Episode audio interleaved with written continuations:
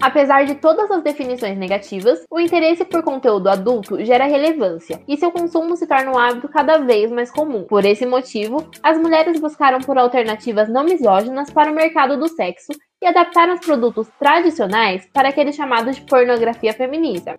Em tese, esse novo pornô veio para contrariar toda a proposta machista presente no modelo tradicional da pornografia. Esses produtos mostram que as mulheres também gostam de sexo, consomem e produzem materiais pornográficos com mais subjetividade. Ainda assim, há quem não mantenha uma boa relação com esse universo. A estudante Gabriela Castello não concorda com o novo formato de produto e afirma que, mesmo produzido por mulheres, há a exposição das atrizes a um trabalho degradante.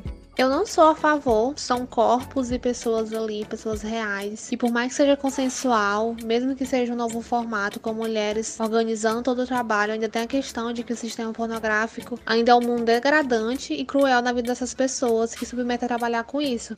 Débora Pimentel, dona do Cara de Fofa, uma página que cria conteúdo sobre a sexualidade feminina, aponta que é impossível ser a favor do material, já que não se sabe a sua precedência. Se tá explorando o corpo da mulher, se tá objetificando corpo da mulher, não importa se é um homem que está fazendo ou se é uma mulher que está fazendo. E por mais que tente focar mais no prazer feminino e mostrar mais as cenas, mostrando uma realidade melhor da sexualidade feminina, da vontade de se masturbar e do sexo lésbico e voltado para o prazer da mulher, mesmo que tenha tudo isso, a gente não sabe a, precedência daquele filme, a gente não sabe se as atrizes foram pagas. Apesar desses pontos, existem mulheres que veem benefícios na pornografia feminista, como a estudante de jornalismo Simone Maia. Bom, eu acredito que a pornografia feminista seja uma grande alternativa para as mulheres se libertar e se autodescobrir, porque pornô feminista,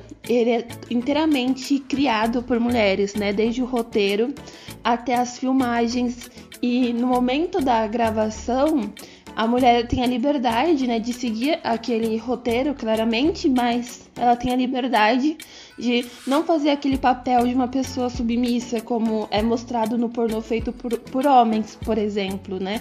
Luciana Borges, apresentadora do podcast História de Mulheres, acredita que se deve dar uma chance para esse modelo de pornô. Eu acho que deve sim tentar construir uma pornografia que seja feminista, até também para normalizar um pouco mais o sexo, né? Em 2018, cerca de 22 milhões de brasileiros assumiram consumir produtos pornográficos. Quando questionados do porquê, nos primeiros lugares aparecem aprendizado e excitação como os principais motivos. A psicóloga Marcela Maretti alerta a problemática em assimilar o consumo da pornografia tradicional como uma aula para aprender sobre sexo. Porque muitas pessoas usam pornografia como aprendizado, porque a gente não tem onde aprender sexo, a gente vai aprender na pornografia. Né? Isso não sei o que estou dizendo, né? São estudos na área que falam que né, perguntam o motivo das pessoas assistirem e em primeiro ou em segundo lugar sempre aparece ah, aprendizado.